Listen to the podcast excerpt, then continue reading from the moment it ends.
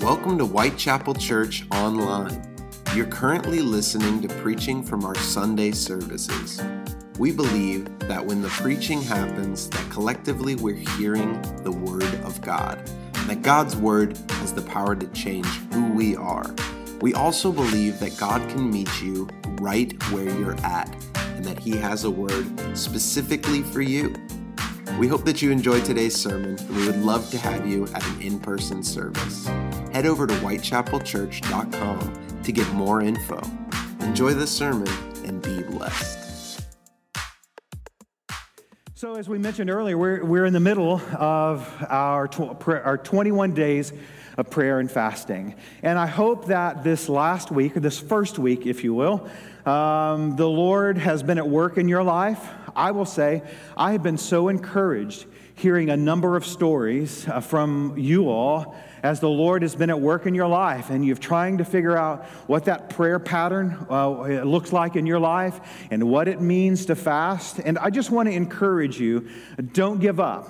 We're only a week in, and what the enemy would want you to do is to say, you know what, I tried prayer, I tried fasting, I've tried to spend the first 15 minutes in the morning, and it's just not working for me. And so I'm just going to go back uh, to my old pattern, the way that things used to be, and I'll just pray whenever I want, or I don't have to fast. I, don't give up. We're only, uh, this is our second Sunday. And so we're really just getting started. And so I just want to encourage you to just hang in there. I also want to encourage you next Sunday, uh, next Sunday evening, we are going to have a time of worship and prayer together as a body of believers. We're going to talk about praying together and the importance of that today. We're going to talk about it next Sunday. And so I want to encourage you, put that on your calendar and actually be here. I hope that you have spent uh, the first 15 minutes of each day in prayer. We talked last week about what it means to put God first. And so, starting first in your day, uh, spending five minutes in worship, five minutes talking to God, and then five minutes listening to God. If you haven't, I encourage you to start. Or if you did it for a day or two days, I encourage you to get back to that. Make it a discipline. Make it something that you do so then that way you're beginning the day with God. And I promise you, I promise you, if you will do this, you will start the day refreshed and revived in a way that you may not have done before as you experience time in worship and spending in, in conversation uh, with the Lord. And so, as we've been in um, some time of prayer and fasting, I have really uh, began to get deep into some theology, like really, really, really, really deep in theology, like Charlie Brown theology, like deep, deep, deep Charlie Brown theology. And so uh, I want to share with you a comic strip that just really uh, the Lord used to speak to me uh, this week. This was um, one of Charles Schulz's uh, Charlie Brown strips from 1985, March 10th of 1985. And this one uh, has Charlie Brown as the baseball player. So you remember Charlie Brown uh, loved to play baseball. Not very good at football, a little bit better um, at baseball. But in this, uh, I know it's going to be difficult for you to read, uh, but I want to just read this one to you. A pop, so this is Charlie Brown uh, on the pitcher's mound. It says, A pop fly I got it. It's all mine. If I catch this ball, we'll win our first game of the season. Please let me catch it. Please let me be the hero. Please let me catch it. Please. On the other hand, do I think I deserve to be the hero? The kid who hit it doesn't want to be the GOAT. Is a baseball game really this important? Lots of kids all over the world have never even heard of baseball. Lots of kids don't even get to play at all or have a place to sleep, or, and then the ball hits the ground right beside Charlie Brown. Listen to this last frame, though. The catcher shows up and says, Charlie Brown, how could you miss such an easy pop fly? And Charlie Brown says, I prayed myself out of it. I prayed myself out of it. Do you know what the enemy wants you to do? He wants you to pray yourself out of it. And he wants you to think your prayers aren't important. You're praying for whatever it is here in a land of plenty, in a beautiful country, amazing, and we have so many freedoms. And the enemy wants you to think, oh, it doesn't matter. Your prayer doesn't even matter. People around the world don't even know about what it is that you're praying for. Your prayer is for something that some people may never even experience. And the enemy has this uh, conversation going, attacking us all the time with the things that we're actually praying about. And then, if we would be honest with ourselves, we all have been like Charlie Brown from time to time, where we stop the conversation with God, things fall flat, people start asking, Well, I thought you were a Christian. I thought you believed in God. I thought you believed in the power of prayer. I thought your church did 21 days of prayer and fasting, and I thought that you fasted for something. And then, when we are honest with ourselves, the truth is we prayed ourselves out of a lot of different things. Now is the point where you've got to buckle down, right? This is the point in this time of 21 days of prayer and fasting that it's, it's waiting on the Lord and getting serious with Him. Don't let the enemy pray yourself out of it. Don't let the enemy say it doesn't matter, because it does. And what we'll see in Scripture today is all things actually matter to God. You know, a lifestyle of prayer and trusting Him doesn't happen after only one week of prayer and fasting. What we're doing is developing a lifestyle of prayer and trust so that we go through one week and we say, I don't know, I'm not certain about this, but I'm just going to keep on walking forward in my relationship with God. It doesn't happen after one week. But the promise of God no matter how long you've had a lifestyle of prayer and trust. The promise of God is always that He hears our prayer. The promise of God is that He is always faithful. We may not be aware of the things that He's actually doing, but that doesn't mean that we just pray ourselves out of it. We talk ourselves out of continuing forward. We stay in the game. And the next batter that comes up, when the fly ball's coming at us, we get ready to catch it. And if we drop it, that's okay. We move on from it and we get ready for the next thing that's coming up and the next thing that's coming up. We stay in the game with God. You see, prayer is most effective when it's more than just a now and then practice. When it's just, I'll pray whenever I get the time, or I'll pray whenever I get the opportunity. Prayer is more effective whenever we cultivate a regular pattern of prayer in our life. And that's a part of why I've been pushing, or I started last week pushing you. Spend the first 15 minutes of the Lord, of the day with the Lord. Spend that time with the Lord. Give Him the first part of your day. And then, as Jesus prayed, all of the, or it reminded us, all of these other things will actually be added to you. Prayer is more effective when we cultivate this lifestyle of prayer and spending it actually with the Lord. Why is that true? Charles Stanley actually said this When you prioritize Jesus above everything else, you'll experience true intimacy with God. When you prioritize Jesus above everything else, then you will experience true intimacy with God. And so we're going to look at Jeremiah chapter 29 this morning. So if you have a Bible or a device with a Bible on it, I want to encourage you to open up to Jeremiah chapter 29. We're just going to look at three short verses.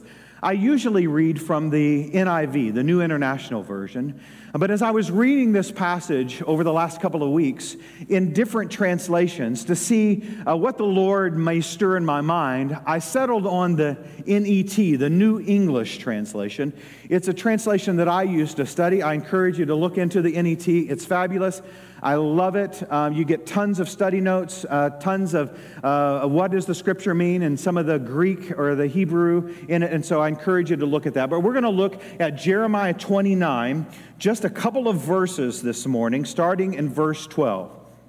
I'm going to put it on the screen um, uh, because it's the NET, and chances are you don't have that. Um, unless you have a device. So the NET, Jeremiah 29, and we all know Jeremiah 29 11, right? That's, that's one that if you've ever been a part or been around the church very long, you know Jeremiah 20, 29 11. For I know the plans I have for you, plans to prosper you, not to harm you, give you hope and, and a future. We, we know that. And I don't want to include this verse, uh, verse 11 here, because I want to focus on what God is actually saying here in verse 12, 13, and 14. This is what the Lord says Then you will call on me and come and pray to me, and I will listen to you. You will seek me and find me when you seek me with all of your heart. I will be found by you, declares the Lord. And so, if over this past week you have been wrestling with, uh, I, I, don't know that God is actually hearing. I don't know, uh, I haven't had any of my prayers answered. I'm still struggling with a lot of things. I want to encourage you to come back to Jeremiah 29 11, uh, Jeremiah 29 12, 13, and 14 this week and read those verses and pray over those verses. And so, as you are spending the first 15 minutes of your day in prayer and worship, talking to God and listening to God, remind God of those verses. Bring up those verses in your prayer time. Read them out loud as a reminder to your heart and to the enemy that, that God does hear us whenever, he, whenever we pray. God does show up whenever we pray. And as Charles Stanley said, whenever we move forward in this practice, this cultivating a lifestyle of prayer, what it does is it builds our intimacy with God. And what you will discover is as you spend this time with God, your heart grows more and more fonder for Him and not the things that you're actually praying about. It's like the hymn that we that uh, the church is saying for decades and decades. It says, "Turn your eyes upon Jesus." And as you turn your eyes upon Jesus, what you will discover, the hymn says, this is the line, the things of earth will go strangely dim. So, as you spend this time with the Lord, as He does hear your prayer, that intimacy, that love that you have for God, that desire that's in your heart will grow and grow and grow, and you will discover that your desire for the things of this world will grow strangely dim. I once heard that a sinning man who prays stops sinning, and a praying man that stops praying starts sinning. Because that time with the Lord is that intimate time that we actually have to have, that's vital for our relationship with Him. And that's why we are starting this year with 21 days of prayer and fasting. So, this passage is a reminder that you call on me, God says, and come and pray to me, and I will listen to you. You will seek me and find me when you seek me with all of your heart. I will be found by you, declares the Lord. So I've highlighted a couple of sections of these verses here that I want you to really grasp this week, that I want you to pray about this week. Have a conversation with the Lord about these, these highlighted sections this week. The first part, God says, I will listen to you. The second part says, I will be found by you. Um, we all know that we have Warner Christian Academy here. Um, and there are um, over 400 students, depending on the day where we're at, 400 and something students, 450 or somewhere in there students that are on this campus Monday through Friday. The interesting thing to me is when you have that many students that are on the campus, all of these littles that are on the campus, do you know what? They just want to be found. They want to be seen, right? And so some of them want to be seen, and they show it in some unique annoying ways. You could look at the disciplinary reports if you want to see some of those. A lot of that are kids that just want to be seen, kids that want to be found, if you will. They want somebody to look at them and pay attention to them, and they want somebody to hear them. They want to be found. And so they will act out in some unique ways. Now, some of them, well, we won't get into, we won't get into that. But then there are others that retreat and they just get quiet. There are others that excel in academics, or they excel, excel in athletics, or they excel in painting or performing, or so many different ways. But at the heart of every child, at the heart of every human, is we just want to be found. We want to be found. You know, God is that way because He made us in His image. We want to be seen. We want to be heard. We want to be found. We want somebody to have conversation. We want to, we want to be seen and known. Even the most shy people, that's a part of what is inside of them. You know, God is the exact same way. He wants you to find him. The promise from this passage of scripture that we read in Jeremiah 29, verse 12 and 14, says, I will listen to you, I will be found by you. And some of us in our prayer life treat God as if we're actually playing hide and seek with Him. That God is hiding and we have to go find God. That God is hidden somewhere and we've got to do the hard work of actually digging in and finding actually where God is at. I've shared with you before when I was a kid, I loved to play, I loved to play hide and seek with my mom's dad, my grandpa. And my grandpa actually didn't want to play hide and seek, but he told us that we were playing hide and seek. And I thought we were. My sister, we thought that we were actually playing hide and seek. And so grandpa would say, Go hide, and I will come find you. And we would go hide wherever we would go hide. And we would hide, and we would hide, and we would hide. And I would eventually get to the point to where I would say, Grandpa, I'm not hiding in the closet, so don't come look in the closet for me. And he'd say, Okay, I won't look in the closet. And like, okay, you can look in the closet if you want to look in the closet, because I might be in the closet. I might be hiding there, waiting to actually be found. Or my sister would hide under the bed a lot. I remember Jamie hiding under the bed. And Jamie would say, Don't look under the bed because I'm not hiding underneath the bed. We thought we were playing hide and seek, but Grandpa, after 30, 40 minutes, sometimes even an hour, would finally get up and he would come and actually discover us. We thought he was looking for us when he wasn't.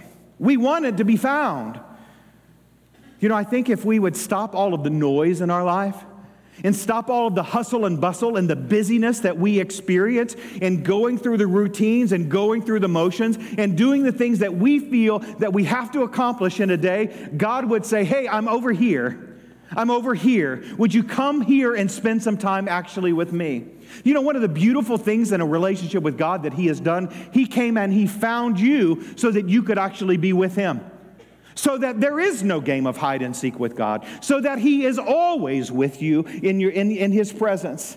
You see, God found us so that we would not be lost, so that we would be able to experience Jeremiah 29, verse 12, 13, and 14, that He would listen whenever we cry out to Him. And that barrier that was there in our life that stopped us from actually being able to have a conversation with God or being able to experience His presence through the infilling of the Holy Spirit and walk in the freedom of His salvation, He came to remove that barrier so that He could be a God who was found in your life. The discipline, though, for us is applying this and stop playing hide and seek with a God that wants to be found in your life. You see, the last part of this verse is, I think, the key. Jeremiah 29, verse 13 says, with all of your heart. That's the key. That's the key right there. God says, Then you will call on me and come and pray to me, and I will listen to you.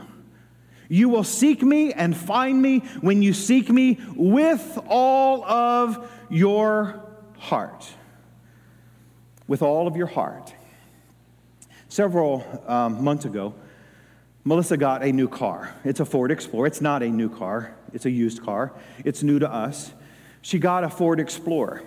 And whenever we drive around now, I see Ford Explorers everywhere. Before this summer, when we got that car, I never saw a Ford Explorer. I, I, I, never saw a Ford Explorer. And now I see them everywhere. We were in the car for a couple of hours yesterday, uh, spending some time together and, and, and running some errands and so forth. And everywhere we went, there was Ford Explorer after Ford Explorer after Ford Explorer after Ford Explorer. And a lot of them were the exact same color of Melissa's car. But prior to the summer, I wasn't aware that there was even a Ford Explorer that was out there. And as I was thinking about that last night, all of these Ford Explorers that were out there, the way that my brain works, I was thinking, oh, this is good for us. Because if we ever need a fender, there's a lot of Ford Explorer fenders that are out there. And we'll be able to get a fender a whole lot cheaper because there are Ford Explorers everywhere that are out there. But as I was thinking about that, it hit me that's how some of us are in our walk with God.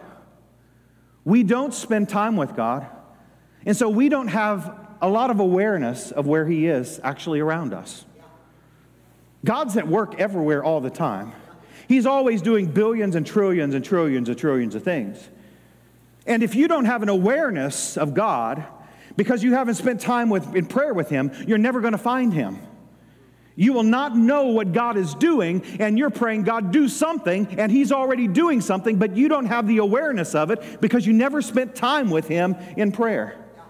But then, as you start spending time with God in prayer, You buy a Ford Explorer, you see a Ford Explorer. You pray to God, you see miracles of God. You spend time with God, you all of a sudden are going to have this awareness oh my goodness, God is always at work in every area of my life. And the way that you get there is to experience God. The way that I was made aware there were Ford Explorers is when I got behind the seat of one and I actually bought it, and I'm like, oh my goodness, they're everywhere. The more you spend time with God, the more you will be aware of the things that He's actually doing in your life. And then you will say, hey, He's faithful. I've witnessed it. The reason you may not have been uh, aware of the faithfulness of God is because you didn't seek Him with all of your heart and actually devote a portion of your day to grow that intimate relationship with Him. That's why it's so important for you to wake up each day and say, God, I want to spend time with you. Let me spend these first 15 minutes. And then you know what will happen? As you cultivate this lifestyle in your life, that 15 minutes will grow. And then you've got to start waking up earlier. And when you start waking up earlier and when you start sacrificing, that gets the attention to God, of God. And God's like, oh, they're serious. They really mean it. That's a part of why we're going to talk more in detail next week about fasting, whenever we're focusing on everything. Anne Graham Lotz is the, the daughter of, of Ruth and Billy Graham, wrote about this in one of her books. She says, I was reflecting on the many trials that I faced over the last several years. I was dealing with so much my parents, my parents' serious illness, my son's battle with cancer, and so many other things. I finally came to the point to where all I wanted was Jesus. Just give me Jesus, I shouted. Just give me Jesus. I finally realized, she said, listen to this, that if I had a personal, intimate relationship with the Savior of this universe, then whatever problems I face, He would face them with me. He would bring a sweet resolve and a sweet peace to my life. You see, Jeremiah says, Jeremiah records the words of the Lord, and he says, You will seek me and find me when you seek me with all of your heart. With all of your heart. And so, my question to you today is when you pray, are you seeking the answer or are you seeking the one who's going to answer? Because there's a difference. And a lot of us show up in prayer and we're like, God, do this, God, do this, God, do this, God, do this, God, do this. I need an answer. When God wants us to show up, He says, just seek me and I will give you the answer. You see, there's a difference in our prayer. And that's what I truly believe that when, when God says, Seek me with all of your heart, I truly believe that that's what He means. Don't seek the answer, instead, seek the one, Him, who's going to give you the answer. So, in your prayer time, if we were to do an assessment this morning, I don't want you to live in shame. I don't want you to say, Man, I've been doing it all wrong because you haven't, because you've been doing it, and that's right. The way that a baby begins to walk is to roll around on the floor. And then they eventually get up on their knees and they start rocking. And then they eventually will begin to stand up and hold on to some things. But what always happens with every infant who, before they walk and then before they run, is they always fall down. So don't let the enemy tell you you fell down in prayer, you fell down in, pra- in fasting, so you may as well stay down. Don't do that because that's the shame and the lies of the enemy. And God doesn't work in shame, He always removes the shame. What you've got to do is begin to make a shift in saying, God, if you never answer, if you never answered one prayer in my life, I still want to get up every day and I want to start it with you. If you never provided one more thing for me, I'm okay with that because it's not about the things, it's about you and me having an intimate relationship with you. This is what it means to cultivate a lifestyle of prayer.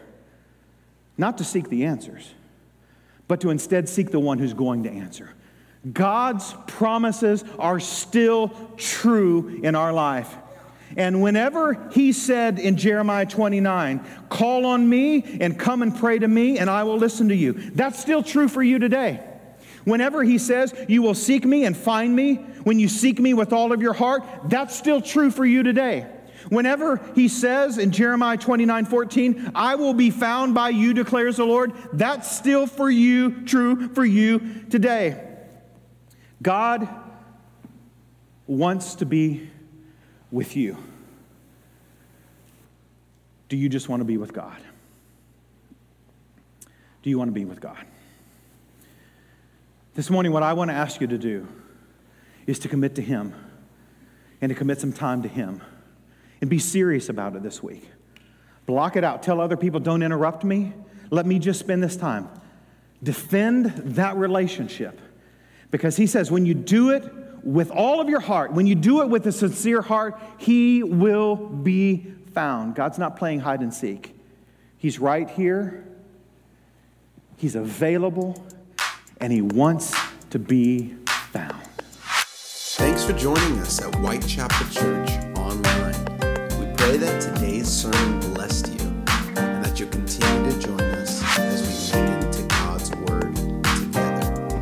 Until next time, have a great week.